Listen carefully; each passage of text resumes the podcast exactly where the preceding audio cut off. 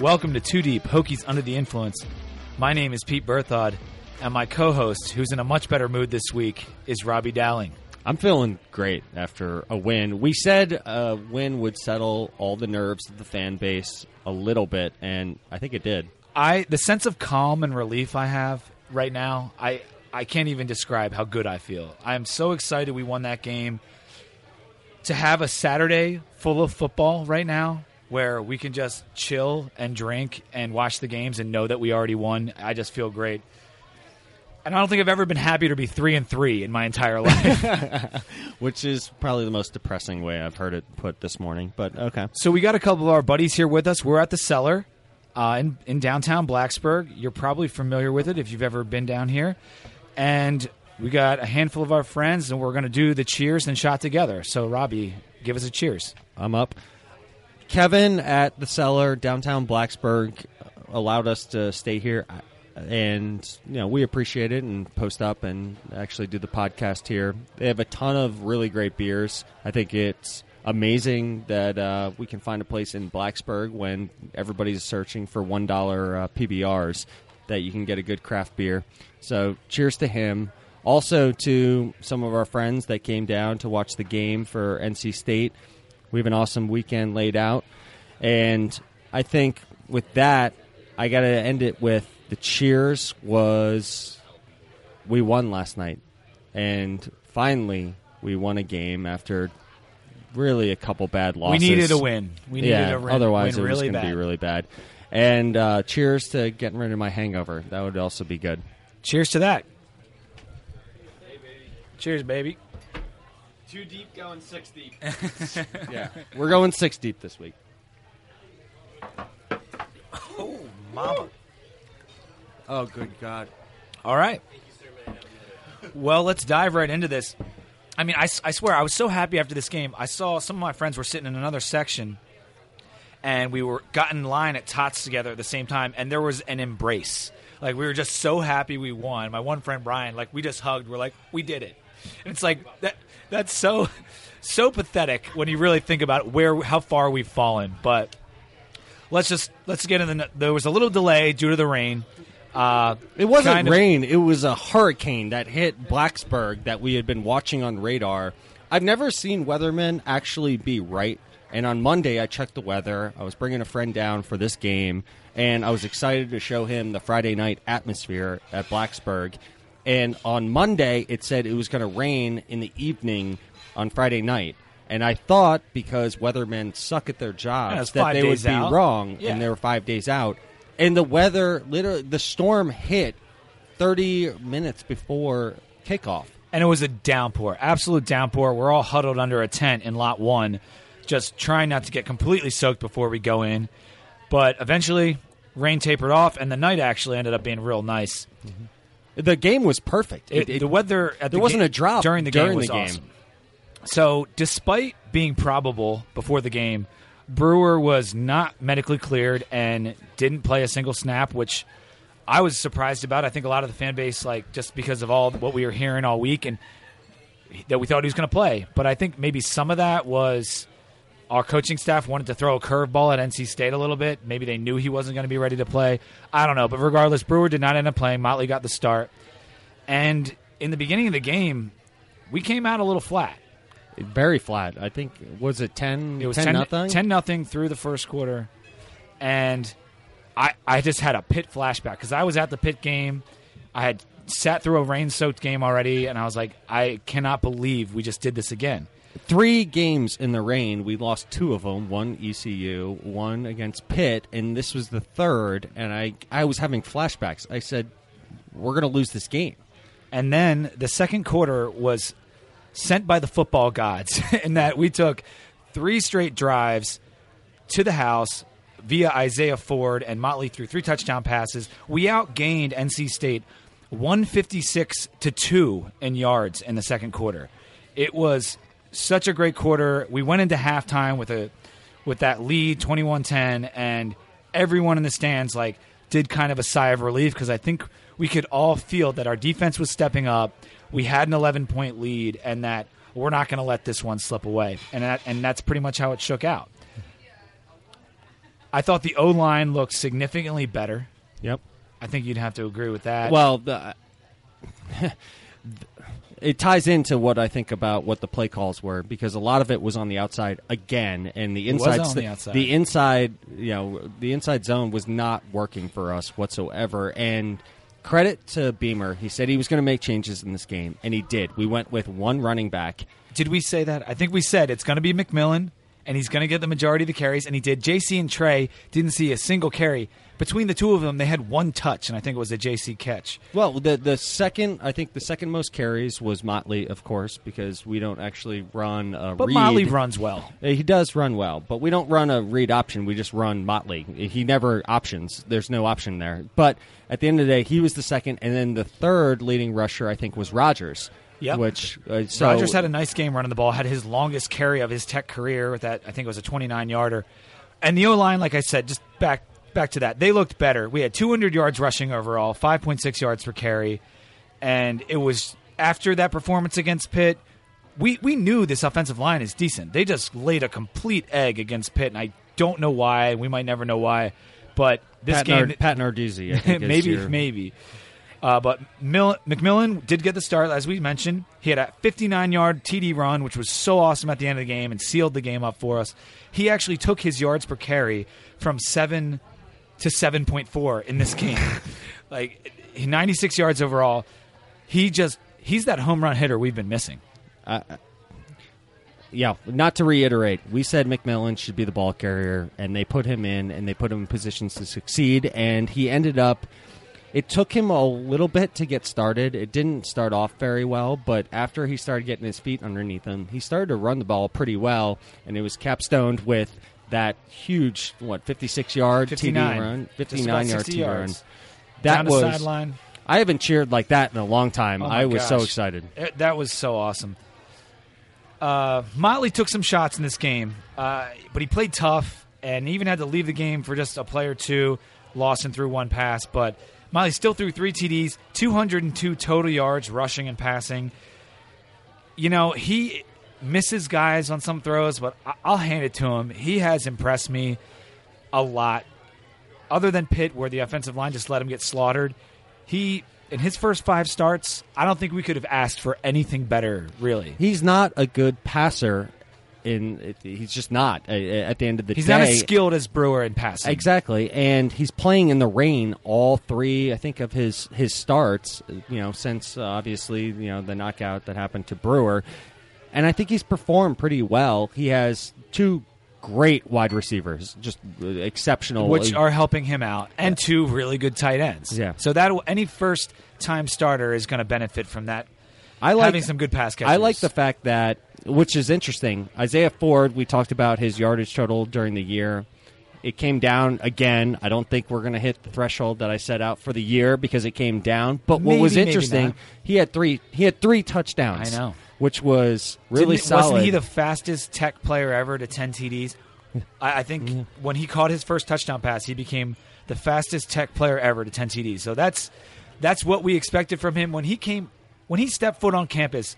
People are like, "This is the best receiver we've ever had," and he is living living up to it. He was open all game. and what I liked is Cam also had a lot of yardage. He actually exceeded. You know, he did. The yard, he had more I- yards than, than Isaiah. And So you had a good receiving quarterback or a good receiving wide receiver in tough times, but then you also had the kind of the linchpin to the offense, which was Isaiah Ford making catches in the end zone. And one of them wasn't even in the end zone. It was a great kind of a long pass that he, he ended up taking to the house. So those two are magnificent. I, the tight ends didn't do a whole lot in this game. Not really. Bucky had the one really important third down catch. Uh, so I think he got a 26 yard gain. But yeah, you're right. Like we we expected not more from Bucky because he's still a great red zone threat and everything else. But yeah, the wide receivers just just open and gave Motley like a lot of good opportunities to get the ball down the field. I want to switch over to the defense. We really held Brissett's passing in check. He was 12 for 25. He threw his first pick. Hadn't thrown a pick all season, and we got a pick late from Adonis Alexander, his third, leading the team as a true freshman. Can't say enough. How, how, Adonis is going to be a rock star for this. you might say he's an Adonis. yeah, he's. A, he's re- he's really good. Uh, their run game was working for them early in both halves, which was a little troubling. They were doing some real creative stuff, and we're going to talk about that a little bit more with with Mason uh, Nauman, who we interview later in this episode. But overall, the D played really good. Uh, only 270 yards given up, 11 tackles for loss, four sacks. And you know what? One of our defensive ends finally got on the board with a sack. Finally, Yeah. I mean, we had what? Yeah, four sacks in this game. I think we had four sacks against Pitt, if uh, Yeah, I not that- I think mistaken. that's right. So the defense has started to turn it up a little bit.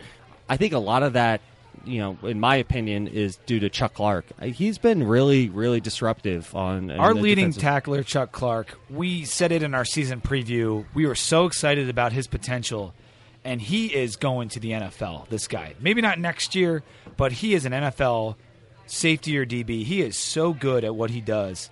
Uh, and we didn't really give up any big plays this game, which for the first time that was nice. There was a couple. I think their longest gain was maybe 24 yards in this entire entire game. I was a little bit concerned about the short yardage runs that they had, and they packed them together. So we we did really really well on third down, but on first down and second down, they were getting three, four, five yards a carry, and especially in the second half, almost every play. And I, I know In we the- were in the still- beginning, yes. yeah, well, in, in the second half as well, they were still. I think we were in the third quarter, and I was watching them, and they were controlling the football very, very well. Granted, at that point in the game, you know, we're in the lead, so they should be passing more, but And they had to do that later, and that's when we really started to tee off. But they don't have the best rush offense, so. uh, But yeah. that is what they try to do. Like their game is based around the run. We said it in our preview that they used the run to open the pass, so they want to run the football. And Brissett had the most yards he's had all season because they're playing these patsies, and he's been trying to like hone in on his passing game. And in this game, like he had to run a little bit more, and it opened up things with like that little bit of option they were doing, and it kept us off balance a little. But for the most part, I felt like we controlled it, and Bud did a good job with his adjustments. Deon Clarke and Motuapuaka played really well last night, and back-to-back games now from both of them. I'd imagine when we, you know, have a, you know, we're doing our interview uh, later on with Mason. I imagine he talks a little about Motuapuaka. That guy, he got a lot of grief when we started this season. We gave him a lot of grief. Yeah, we gave him a lot of grief, and you know, hats off to him. He he's come out and really performed well after the injury. He played well against Pitt. Um, he gave up a couple of you know kind of weird plays where he didn't tackle so well, but this game I thought he played very very well, and I thought it was impressive. So hats off to him for you know turning things around on the season. Yeah, he, that is definitely something we're going to need going forward, playing some of these other ACC teams, especially GT, who we know runs the ball really well. I guess overall, we had kind of had to hang on a little bit, but that 60 yard run by McMillian with a touchdown down the sideline at the end just really sealed it and was just okay. We have a guy now that can hit that home run that we won. And it was absolutely huge. The win was huge. If we had lost this game, we're staring at a, a non bowl season, two and four. It, it could have gotten really ugly. somebody i think it was my my friend brian who was sitting or somebody came up to me and they were in the bathroom and a couple fans were going with you know if we lose this game beamer's getting fired right after you know this game. I'm like come on. Like what the hell are you talking about? That- we're not firing mid-season. It's not actually going to happen. I think there was a lot more energy that came in. If you saw during Absolutely. right right towards I think it was the second half. There was like the jumping that happened. Like ev all the all the team got together like right on the sideline and we're like really getting into it. You can see the cohesion starting to happen with this program because they all recognize that we're out a starting quarterback and everybody needs to pick up the slack. And I think that's something that you can't really teach. You have to ingrain in your program. And it's starting to come together a little too late in the season right now, but I think it's a it's a good sign for what's going to happen in ACC play. I hope this is a turning point. I think Frank is hoping it's a turning point. Everything is back on the table right now. We're one and one in the ACC. The division is mediocre. Pitt looks pretty good. There's some other teams. Miami, you never know. GT, Duke, is playing well. But the Coastal, the ACC title, if you can win the division, you can win the title. You can get in that game. I mean, neither Clemson or Florida State is lighting the world on fire. So that's exciting just from that aspect. Like, let's not. We're still struggling in, in a few aspects, but it's nice to at least like, all right, we got a chance at this. We need some positive energy in the and program. Brewer might be back soon. I think that's going to ignite things. Brewer is a leader. They said that he's a part of every single game plan, every single practice. I think most people have said that he's involved in everything. When he comes back in the program, I think that's going to set a fire underneath some asses here in, in the program, especially on the offensive line, which played well last night. That was really, really positive. When when he's when he's back in the program, I think that this this team has a lot of chances to kind of go, you know, sneaky, kind of sneak into that championship. Take take it to the next level a little bit. So our post games, we me and Robbie kind of missed each other after the games, but I ended up at Tots, he ended up at Rivermill, or a thousand, you know, person line to get into Tots. It was one or the other, so we had to go to Rivermill. Otherwise, I would have been in Tots. Tots was on fire last night. I don't know. About Well, thank you for rubbing it in. I appreciate that. it was a lot of fun. We we did some shots, and I mean the characters that were in there, like it was just as packed as the Ohio State weekend. It really was, and it was a lot of fun. How was the River Mill? It was actually nice. We were losers. We sat by the dartboard and watched people play darts for I think the better part of an hour and drank some good beers. Yeah, but uh, there were um, some attractive specimens that that walked through, which, is, uh, which was nice. I thought it was good. They have a good beer selection over there at River Mill. Uh, Tots, you're kind of stuck with either rail or like an all day IPA, or then you're down to the Bud Lights of the world. So I'm glad you guys had fun, but I thought the beer selection was better at River Mill. So Well, yeah, I have I'll a take that. feeling that later today we might make an appearance at Tots, so you'll you'll get your fill. I'm thinking. Probably, probably. All right, we're gonna preview this Miami game in a little bit, but I think we probably need a beer break. They've got a lot of good beers on tap here at the cellar, and I'm curious, Robbie, which one did you go with? I went to the founders uh, centennial. Uh, I think it was a, the, the, one of the enjoy buys or something along those lines. It was, it's delicious. I actually like it. And shout out to the cellar, where it's right on the corner of what is it, College and what, what's the other? We're on Main Street. Yeah, well, it's College and Main Street. The whole point of this uh, show was to have a few beers. But anyway, it's a great beer. They actually had to go into the basement. The cellar uh, isn't open yet, so they, they went into the basement and got us a couple beers. So the cellar, Kevin, this whole crew over here is great. They they showed us a great time. I think they gave us a great setup. here. Absolutely, we got a nice room here that we're recording in, and I am drinking the Founders All Day IPA, and it, I think it's like about five percent alcohol, but really goes down easy. And I've had a bunch of them, and I literally could drink this all day. So the the name is apt is apt. This is a special episode, and we are lucky enough to have a special guest. His name is Mason Nauman, and he writes for The Key Play, which is the go to website for all Hokie fans. Robbie and I pretty much read all of their stuff. Mason, thanks a lot for coming on. Absolutely. Thanks for having me. I'm excited. We're going to get right into it. Uh, you and French are basically the X's and O's guys over at The Key Play. And I, me and Robbie are curious how you got started, uh, what your background is in football, and like how do you, like Yeah. where'd you learn from, and how do you get hooked up with The Key Play? Um, well, that's actually kind of a funny story. Uh, I, in, in terms of like my background in football, I never played football. Um, didn't really coach football or anything like that. Um, f- funny story. I uh, I volunteered to coach a, a girls powder puff football team.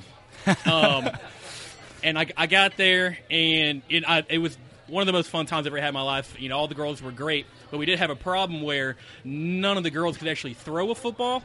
Which, if you've ever coached a, a woman's uh, football team, like the biggest difference between having a good team and having uh, a team that's not successful QB? QB. same same as in real life, right? Um, so I get there. We have the first practice. We we can throw like five yards down the field. That's about it. I'm thinking to myself, like, what are we going to do to win some games? Because I'm super competitive. So I get online. I'm looking up. I'm looking at the rule book for the Powder Puff League, and there's a rule that says you can have one player in motion at the snap. Um, and that wasn't even a rule that I was familiar with in football because I, I was a big football fan, but I didn't really know a lot about football. This was back in like 2007, 2008 Okay, a little while ago. a little while ago. So I look it up and I start thinking, all right, what are some things we can do with what I thought was like a loophole in the rule book? I was like, all right, if I can get someone in motion, maybe we can hand it off right at the snap, get them running, and we're often we're often good. Less Um, throwing, basically. Less throwing. So then, like the first play that we put in was a jet sweep, and uh, they we know that well. yeah, that was that was uh, that was what we did. Um, we practiced that play over and over and over. And then one of the girls mentioned that she played rugby. So I was like, well, in rugby they toss the ball. Maybe Yeah. we can get a little option game going. And then uh, so we had a little we had a little option jet sweep game going on. It was pretty tight. We didn't throw the ball very much. Would you But, say um, that that experience started getting you like you started learning about schemes Well, and let me everything? tell you, when you put in a play and you practice a play and it works for the first time in a game, it's like the biggest rush you could possibly yeah. imagine. So you- you're basically an offensive coordinator. Basically, yeah. That's uh, I'm my application's available. If anyone wants to see my resume, let me know. Um, yeah, but then and then that and once that started working, I just started diving deeper and deeper. Yeah. And all my free time, I was just looking it up. And, That's awesome, man. yeah, so how did you get linked up with the key play and Joe? yeah, that was weird, man. Um, it was uh, I, I was reading the, the key play for a long time, and then there just happened to be a little button on the side of the website one day. Joe said he was looking for writers, and I was just like, well, you know, let's just try this out and see what happens. And I I sent him an email and sent him a little piece. And luckily, he liked it. And um, Joe's great to white for him, man. He Yeah. uh, he lets me do my thing, and you know he's great. I love it. It's been it's been one of the best experiences so far of my life. That's real cool, man. All right, we're gonna do the VT stuff now, Okay. and for years, you know, VT fans are critical of the offense, and we started out a little bit better this year. It was nice to see, and we knew that we might have a decent offense with the guys we were bringing back, a lot of skill players. But I've seen some of your tweets, and there's still a lot of things that we can improve upon. What packages that Loeffler runs would you absolutely just want to throw out? And are there ones that he has that you want to see more of? Well, here's the thing about uh, Loeffler. Like when I was a fan for uh, when Stinespring was the coordinator, there were plays that would happen, and it just leaves your head scratching. It leaves you scratching your head from like an X's and O's standpoint. Like why you'll see a play and you're like, this play was never designed to work. At least that was the impression that you had. Yeah. With Scot Loeffler, like you can look at any play in isolation, and be like, this is a well designed play. It he does he worked. does design plays well. It's just that I feel like he picks the wrong ones at the at the wrong times. Exactly right. So you would want like your game plan to be the sum of its parts greater than the whole, whatever that phrase is. You know, I'm, I'm not an English major. It's all good. You're right. But like you would think that if you add all the plays together, they'd be more effective. But sometimes it feels like they're taken away from each other. They're less effective. So for me, you know, I think that he tries. Sometimes he try to do too much.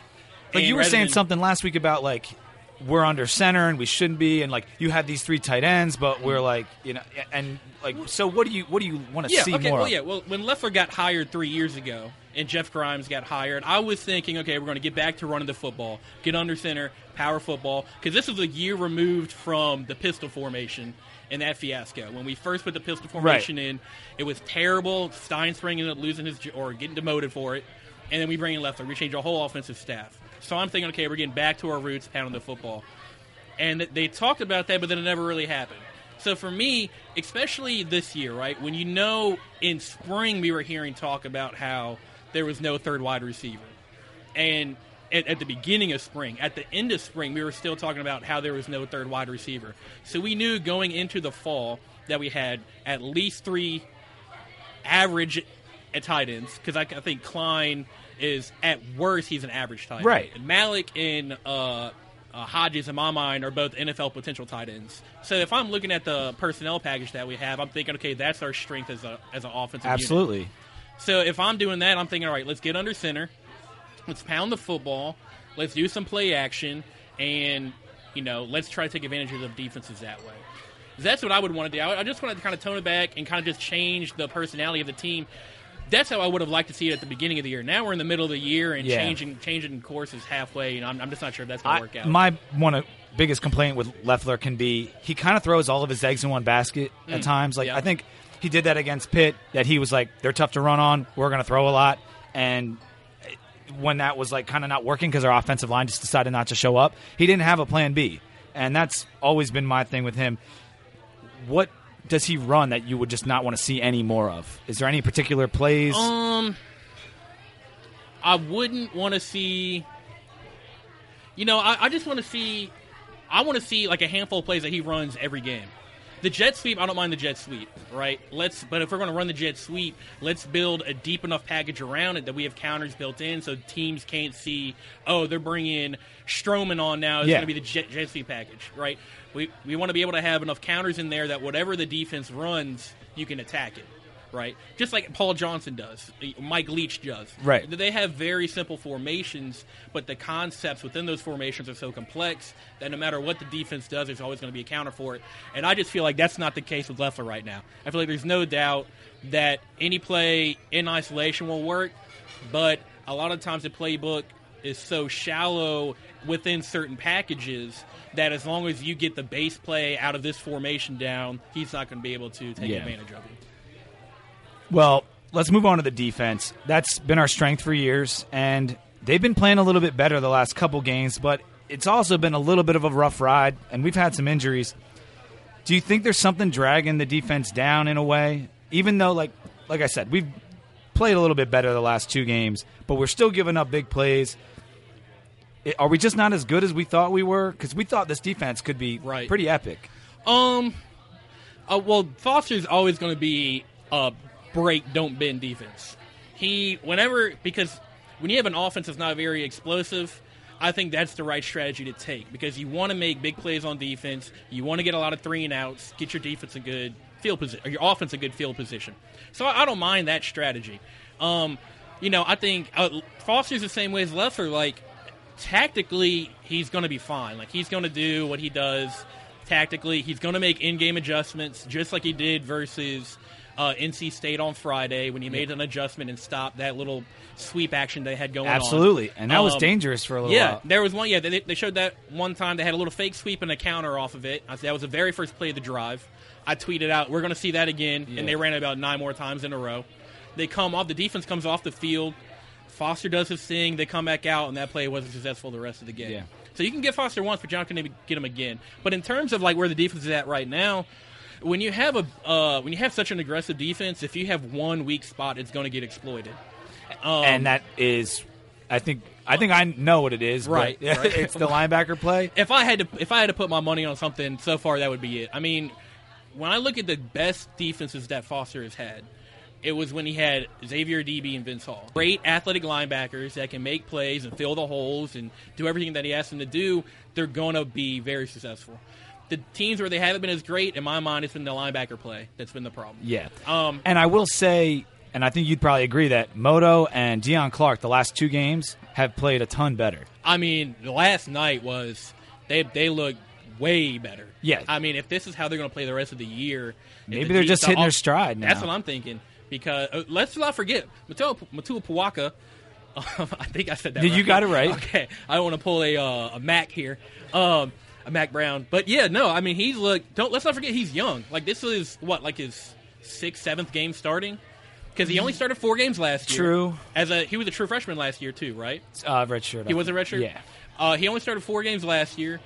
He played a couple games and got hurt, so he's still young. He's still learning. He was know? aggressive as hell in that Pitt That- game, and that- yeah. I was like, he the light might have just come on, I, and I don't know what what it was that did that because he's coming off an injury, but he played awesome in that Pitt game. Yeah, and I can't think of one time in the NC State game where I felt like he got ran over. Right. Like I felt like if he plays with the heavy shoulder, If he's he had gonna be in played that way against Ohio State, yeah, it could have been a totally different story. I think so. Although at the end of the day, Ohio State, they're just anywhere on the field is going to be a mismatch. Yeah. like no, there's no doubt about Yeah. it.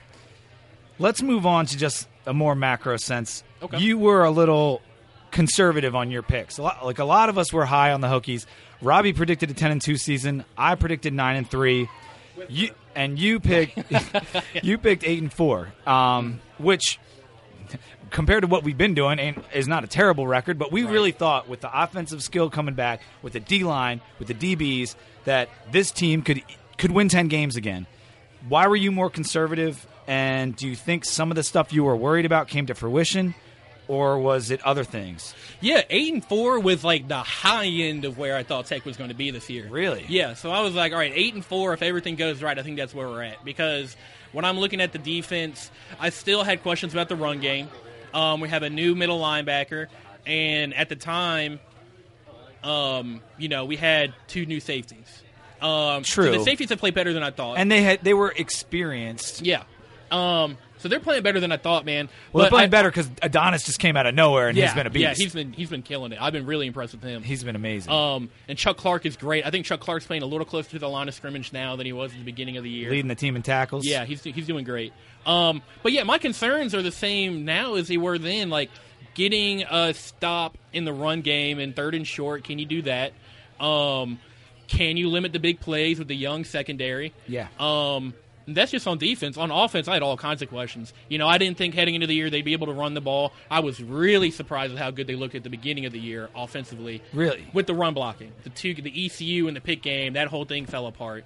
Um, but 'cause this is kind of where I expected the run blocking to be at, and even with Brewer in, um, you know, I had just questions about what they're going to be able to do running the ball in the red zone, the defense giving up big plays, you know, and I think the ACC is, is going to be a little bit better than people are giving them credit for when See, we get into conference play. I expected the offensive line to show a big improvement, and they definitely did right off the bat. I don't know what happened to them against Pitt. Like maybe Pitt is just very ferocious on defense, but I just don't, don't think they showed up. They, yeah, I've never seen an offensive line look so. Uh, That was pathetic. yeah, yeah, pathetic. but that's a good word for it. transition into what I want to ask you next. Mm. And with the current team, current personnel, what can we do to improve that run game even more? Like last night looked good against Purdue, we looked good, but I, I, I kind of have an answer to this question a little bit in my head.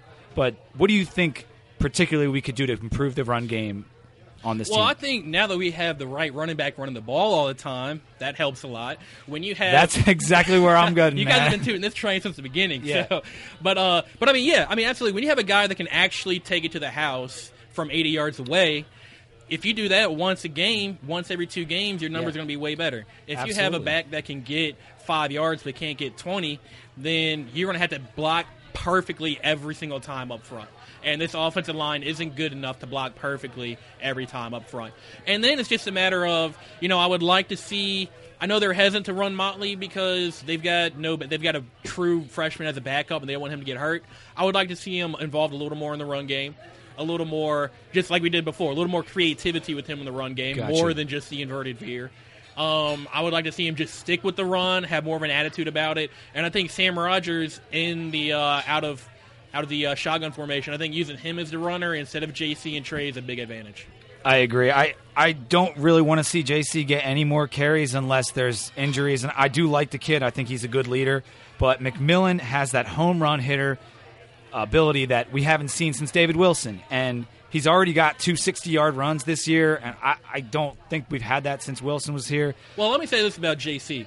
JC more so JC than Trey.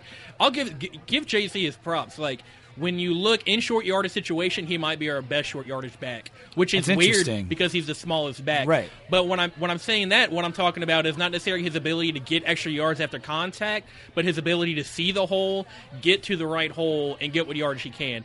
Travon McMillian, I think, will get there. He's just going to take reps. But Um, he, he's so much better to me uh, with JC in terms of the ta- breaking tackles and just just his vision is better. Oh yeah, don't don't get it twisted. I'm not saying that I think that we should get back to a running back rotation where every Yeah. third and two we're bringing in JC. Right. But I'm thinking, you know, let's give credit. I can see the mentality of wanting to get a rotation in there. I just think in the long run, strategically, it's the wrong wrong move to make. Do you think that this team kind of lacks some of the grit and attitude we used to have? Against Pitt, we definitely did. There's no doubt about that.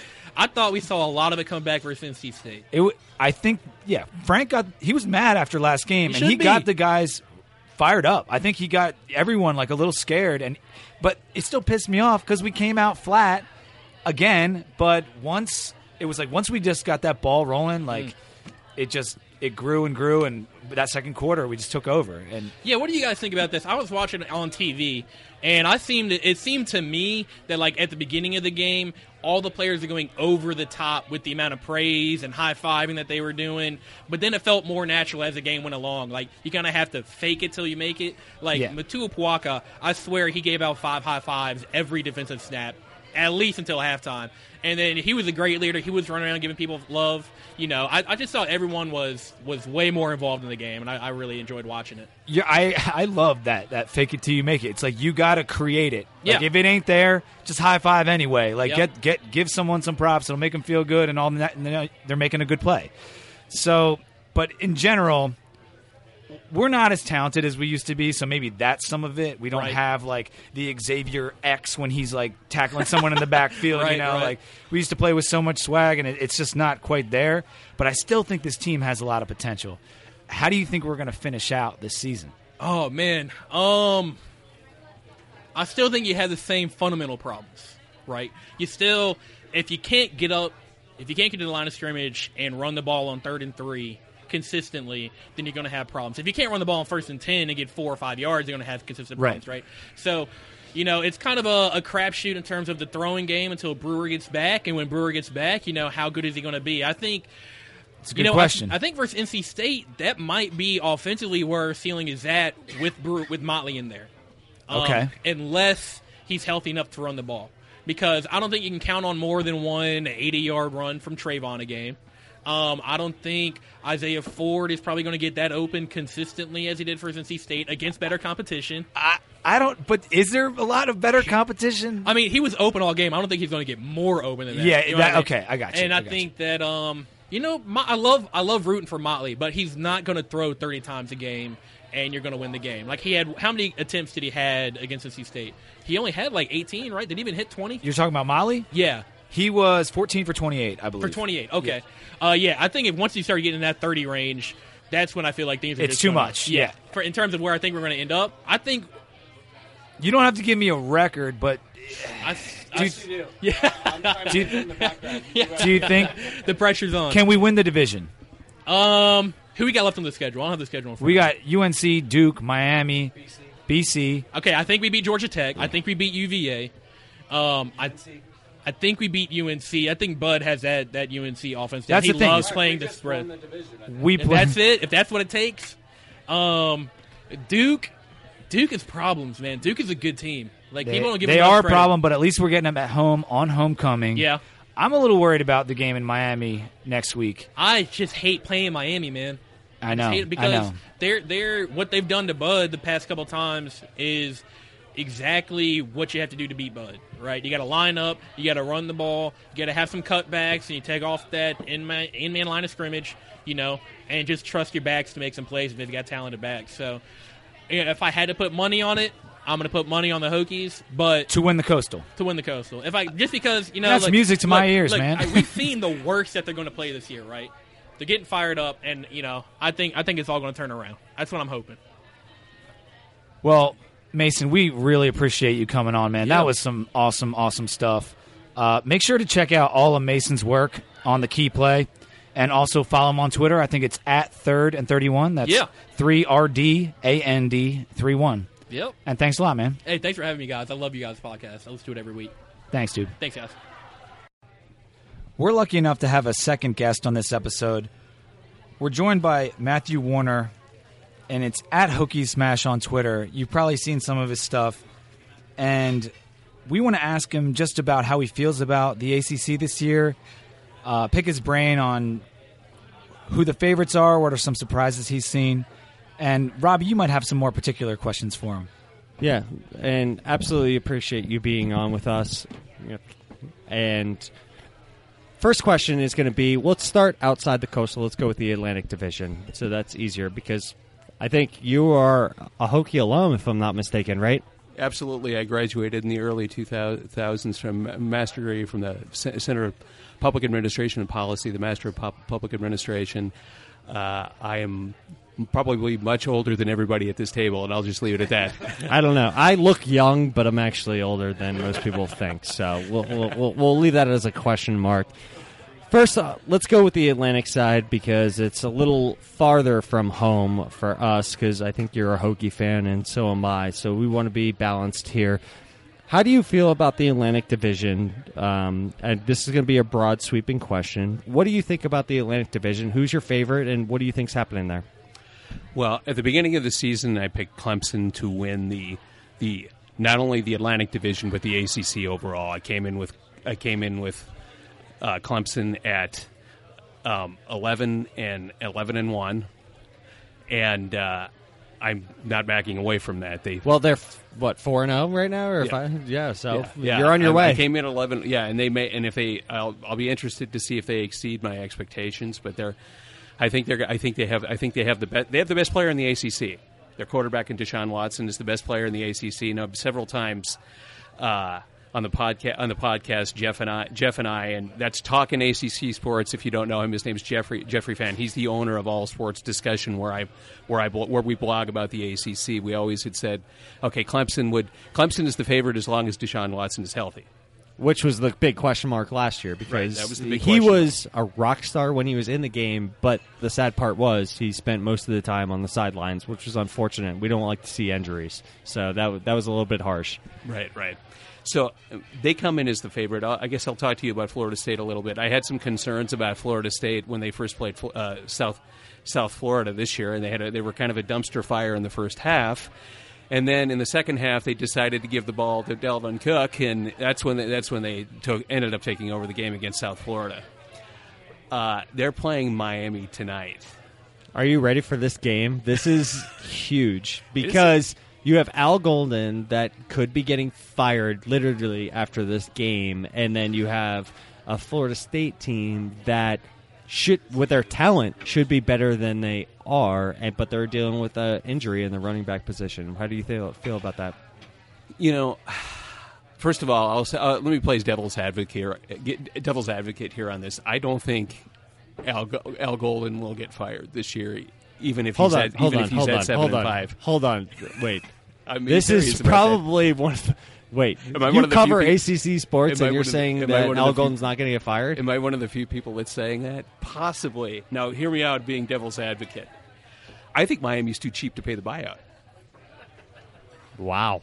I, you just blew me away. I, I don't. I'm a loss for words because most most pundits that are covering uh, sports just in general and ACC specifically are a surefire. Everybody thinks that Al Golden's gone this year. I'll play devil's advocate on that. I think I think there's a good chance. I mean, barring missing the bowl season, They're gonna miss the bowl season. They, But this game is is very pivotal in that. Yeah. If he wins, then all of a sudden he could be around for a long time. You never know. I think you you might be a genius in your own kind if you pick the Al Golden sticking around. Well, for let's next say year. that he because I've heard that many times that this would be the marker for that. Like if he makes if his team makes the the uh, ACC championship game, not necessarily winning it, but just makes it. Remember, because we've talked about this before. You've seen this in years past with the Coastal Division. I mean, the standing jokes that it, it, you you know four and four for all, a tie for everybody, right? If he makes the Coastal Division championship game and his team's get, team gets there, I don't think that's without the realm of possibility. Definitely not. I think the the coastal's wide open. It, it's absolutely wide open. I, I, Brad, yeah, we'll get into the picks. How about Clemson? How do you feel about them? Clemson, if they win every game on their schedule, they're going to be in the college football playoff. There, there's no doubt. I mean, they just. The, Yes. uh, we said this earlier. The Notre Dame team is uh is dealing with a little bit of injuries, so that that win is still huge. Let's be honest. The, the Notre Dame is a program that people were looking up to, and I think they played very well in that game. They almost it could have been tough at the end of that game. They could have actually lost it, but they they won that. So for Clemson, I think that they could be going to the college playoff. You know, they- I don't see a loss on their schedule unless you do. I think I think there's a good chance that I mean what you know we'll see what happens today but you know they've had difficulty with Georgia Tech in the past they play Georgia Tech today that's some that's somewhat been a stumbling block for them I think they'll win today I think they'll win today against Georgia Tech Okay. uh, I, there was a blog post, and I'll just I'll talk about it. It's something Jeff did. Je- Jeff did at our site at All Sports Discussion. If you have a one-loss SEC team, and you have undefeated, you know, four other undefeated Power Five teams, the SEC is going to be left out. Well, I think there's only what 15 teams left that are undefeated. So let's. I, I, think that's going to be un, unlikely. I hope that Clemson does it just for the respect of the ACC that we can kind of keep that up. Let's let's toss it over to the muddled Coastal Division, which it always seems to be every every year, and it bothers me. But we'll we'll get into it. What do you think? You got you got Georgia, Georgia Tech. That's uh, was supposed to be a great team this year. You have Virginia Tech that was supposed to be better than we have performed on on the field. You had Duke, and that wasn't really supposed to be a player. And now, where are we? Where, where do you think they're going to? Interesting that you asked that. Okay, so at the beginning of the year, I had Georgia Tech at ten and two, Virginia Tech at nine and three. You know, and now Jeff put Jeff, our, our site partner, and I talk in ACC Sports. I'll talk about it. Me and the site owner said, you know, kind of said like, "Wow, this could be a situation where Virginia Tech and Georgia Tech, the one, you know, the Thursday night game in in uh, November, this is that could be a situation where we're It's playing piv- for bowl. that's a pivotal where we're- game. No, I was going to say where we're playing for bowl eligibility. But At it, the time. yes, yes, that's what he said. that's that's not a uh, that's absolutely in the cards, and that's you know. not what we thought. I mean, we thought it would be something where that would decide the division winner at the beginning of the season, and we're not. You know, How do you? strong performance against Pitt last week against us, and being one and zero, and now they're playing UVA and they're playing pretty well. Are they the favorite in the Coastal, or are you seeing a different favorite because Duke is also playing well? Duke with their schedule right now is the favorite by far. by Th- far. That's not a. It's not a question mark. Duke by Yeah. far after those two wins. No one's by far in the Coastal Division. I'm. I'm sorry. Duke came in. They don't have the team or the roster, but what they have is a coach that can absolutely win games, and they've shown it the last two years. And everybody undercuts Duke every single year. And I understand they don't have the roster. They don't have a quarterback. They don't have the running back. Actually, they have the running back that we lost out on when we were trying to recruit him, but which is upsetting in its own right. But I feel like it's going to be Duke and Pitt and not Virginia Tech and GT. Is that is that too far to, to say? Here's what I think will happen. Like you look at Duke's schedule, right? I believe, and I could be wrong about this, so I'll I'll say this right now uh, that they have Miami and Pitt at home, right? And they go on the road to North Carolina. You know, so they have their tough games on. They have their tough games at home right now. Well, no, They're- UNC you know, really tough is games, too. UNC. Marquise has finally turned it on, but yes, exactly. absolutely Well, oh, for sure, for sure. I mean, uh, I'll be fair. You know, be fair about that because I mean, North Carolina, I thought was really was in trouble when they were down three touchdowns to Georgia Tech, and they came came back and won that game. So a- absolutely, and and it's and it's a fair point that maybe it's not the same Fedora team, but you know, even if Duke is to lo- lose that game, you know, mathematic, you know, with the way, you know the way the schedule looks for them, I mean, it's very favorable. You know, they can lose a couple and I mean be right in the thick of the things for coastal the coastal division title. Always. So, gun to your head, you're picking Duke to win Coastal. Yes, I'm. Yes, I am. I'm picking Duke today to win. All right. I, I don't like that at all. I, I think that it's still wide open. And I actually think Pitt's the favorite right now because they beat what I think is actually an, an underachieving Virginia Tech team that if we can get Brewer back, we could really hit our stride. But they have that advantage already in that they beat us. Robbie, who do you think, who's your favorite? I don't know anything. It's every year the coastal is a freaking disaster. But I feel like here's how I'm going to put it out. If Brewer comes back next week, I have Virginia Tech. If Brewer is still hurting at the end of the day, I, I can't pick them. I, think Motley is a great quarterback, but I can't pick them. If it's not Virginia Tech because Brewer's not in, I actually pick. I'm going to go with the coach here and not the defensive coordinator, even though I think the defense coordinator for Pitt is one of the best in the game, uh, up there with Bud Foster. I'm going to go with Duke to, to win out the Coastal. Hey, I wasn't trying to cut you off, but I wanted to just transition into Miami in that Matt had a chance to watch the entire Miami Cincinnati game, and neither Robbie or I got a chance to watch it. Well, God bless you on that. And that's- I've looked over their stuff. I'm just curious, what did you see from the Miami team when they played Cincinnati? Their offensive line is a dumpster fire, and Virginia Tech's uh, defensive line is going to have a very smashingly good day. their offensive line is terrible. It is so bad that they had one of the best running backs in the nation, and he he had to make his own yardage on every game that they played. Now he's injured. He's got a quad. I think it's a quad injury or a leg injury. And he still couldn't produce the yards that he should be. He should be one of the top offensive, you know, running backs in the nation right now, and their offensive line is not good at all. So The only thing I would say to that is, and maybe this is because they've kind of played a weak schedule, and Cincinnati is no slouch, but that was probably the best team that they've played, including Nebraska. They're number one in the country in not giving up tackles for loss. Miami is number one. So maybe all of them came in that Cincinnati game and not the other ones. But I was shocked when I saw that. They're literally number one in giving up tackles for loss, and they're 17th in the country in giving up sacks. So I thought they were protecting the quarterback well, but I haven't watched a single game. So Either have I, but Miami recruits so well. They have so much talent. They- are littered with. It's like Florida State. You're, when you're in that Florida you know, time zone, you have uh, East Coast. You have four or five stars riddled across that entire offense and defensive line. How are they not better than they are? It's uh, it's literally dumbfounding how Al Golden can manage to not produce what should be one of the best teams like they used to be in the nation every year. Absolutely, absolutely, and I agree with everything that you said. I'm going to turn this back over here. I'm going to I want to ask you a question because you guys. a que- no, that's not how this, I wanna that's ask not you how both, this I want to ask you both a question here. How do you feel about Virginia Tech's uh, ability to stop the run when they when we play Miami?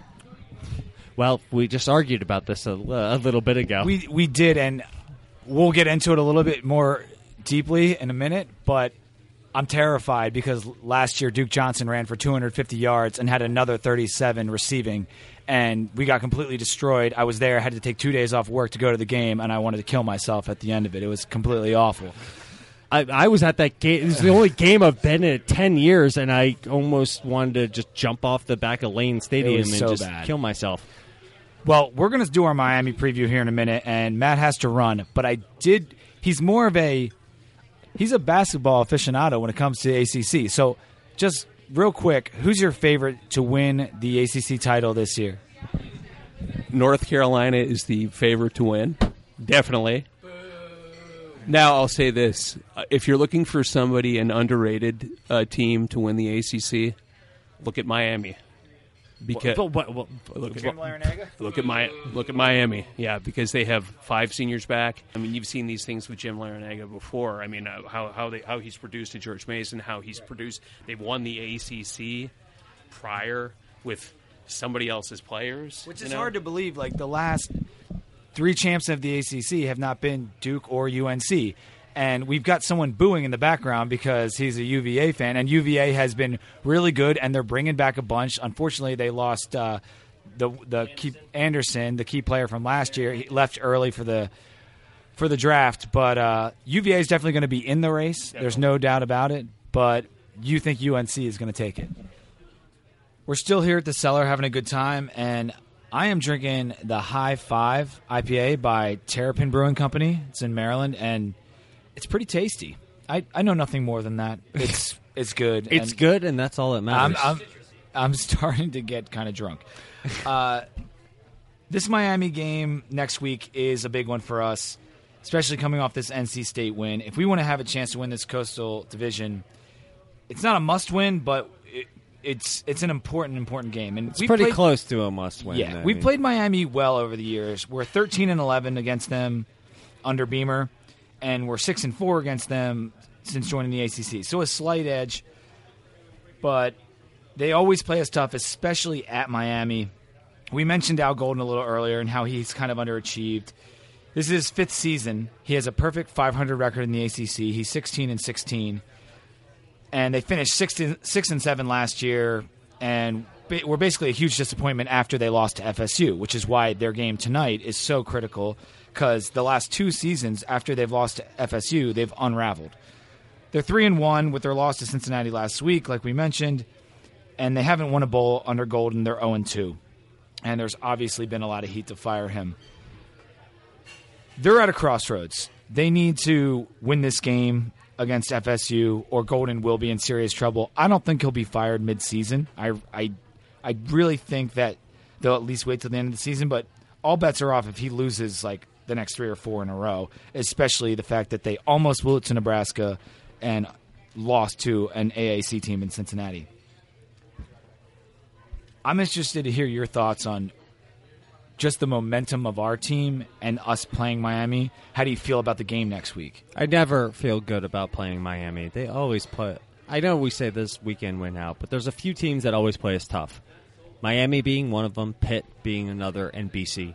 That's what I always mark on my calendar as the three teams. Maybe you have others that always give us trouble. Is those three teams, and here we Definitely. are, here we are again, and we're going down to the heated, you know, obviously fan base full, uh, you know, Miami team. It's a away game. The team last night had the benefit of being a home game, and I think we're going down into Miami, and I think But that we've played better on the road recently. I know, I know. Uh, maybe we get more amped up. I, I don't feel great about. I actually felt better about this game before the NC State game and going in. They're up against, you know, they're up against the ropes, like against us. They, Al Golden has to win this game. This, this is Tonight his against career. FSU. No, no, I meant, I meant, uh, yeah, Okay, next week. Well, you what know. if he's not the coach though? well, he's not getting fired. I, No, the I- I re- mid-season fires don't happen very Not- often. not There's often. a couple, you know, that happen every season, but that's usually a dumpster fire situation when you're 0 and 4, 0 and 5, and then they get rid of the coach. I don't think they're going to fire him, despite the uh, the plane driving around or flying around with the signs that say "Fire Al Golden." I don't think he's getting fired. I think we're going up against that team. Uh, I don't feel great about it. I think that our talent actually could pull off that win, but I'm not very confident in this. Game. I'm really interested to see what happens tonight. I know that's kind of a cop out, but this is the first really decent team they've played. They've played Bethune Cookman, FAU, and a two and three Nebraska team who's been extremely disappointing. That Nebraska head coaching hire was just crap. It was Uh, a terrible. Everybody and- questioned the hire, and normally when you question the hire, you give some time. People realize pretty early that that tire was that hire was not good at all. Not at all. And so Miami hasn't played anyone tough. Their their losses, you know, they the loss to Cincinnati is a little embarrassing, but like I said, they're okay. They're just they're middling. Like you look at their defensive numbers, middle of the road. You look at their offensive numbers, a little bit better. They've given up, as I said before, very few sacks and very few tackles for loss. But you have to take into account the people they've played. On They're- offense and defense, they seem like a mediocre ACC team. They Is do. what- exactly. You could peg them as the perfect middle of the road team. That's it.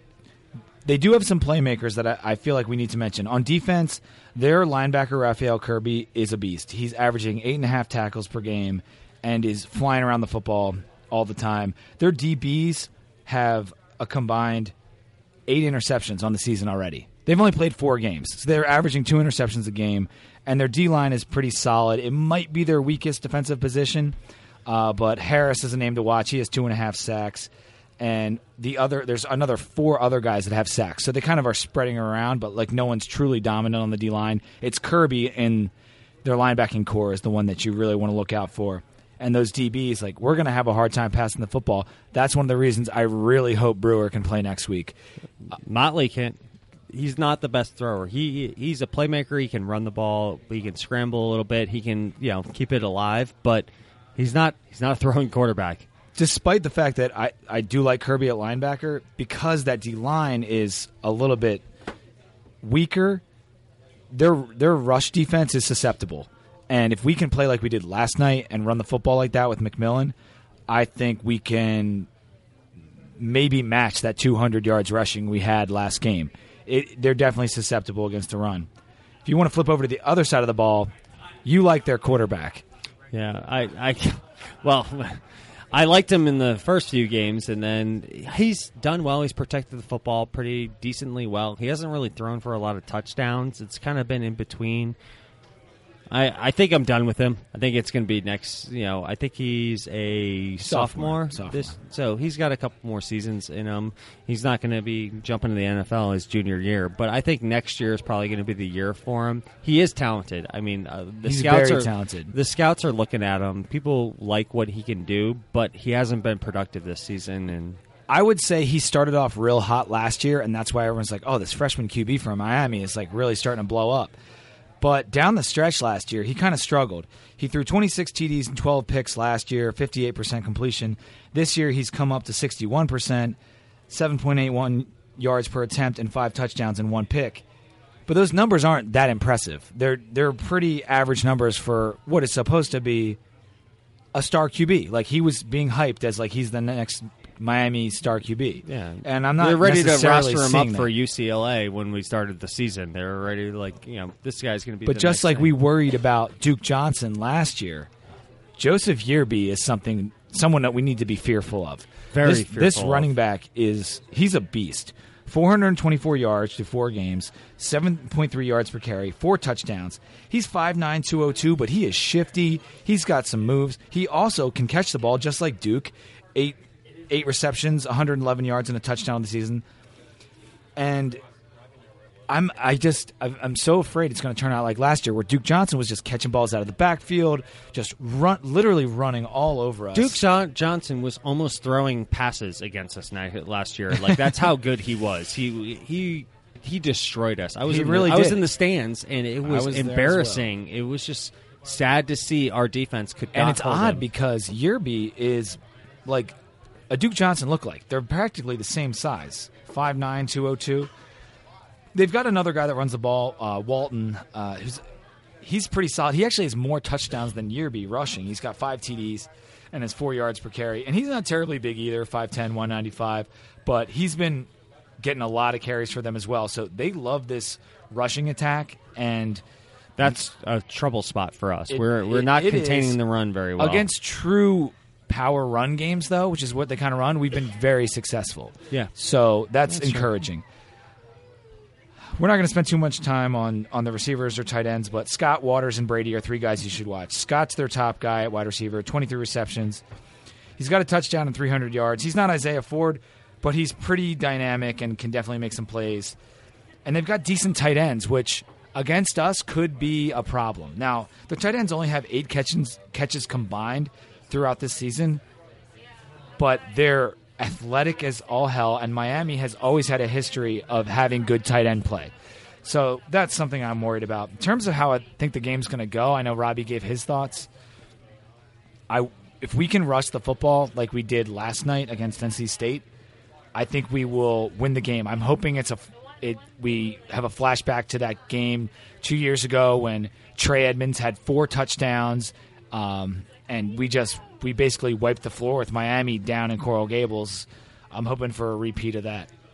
Yeah, I agree. If we see what happened last year, there's going to be a lot of a lot of emotion in Blacksburg if we see what happened last year. True, but with Motuapuaka and Clarke playing the way they're playing now, I have some hope that that might not turn out like that. well, it's another year under Moto because Moto. Think- Chase might have been gone by then, right? that's right.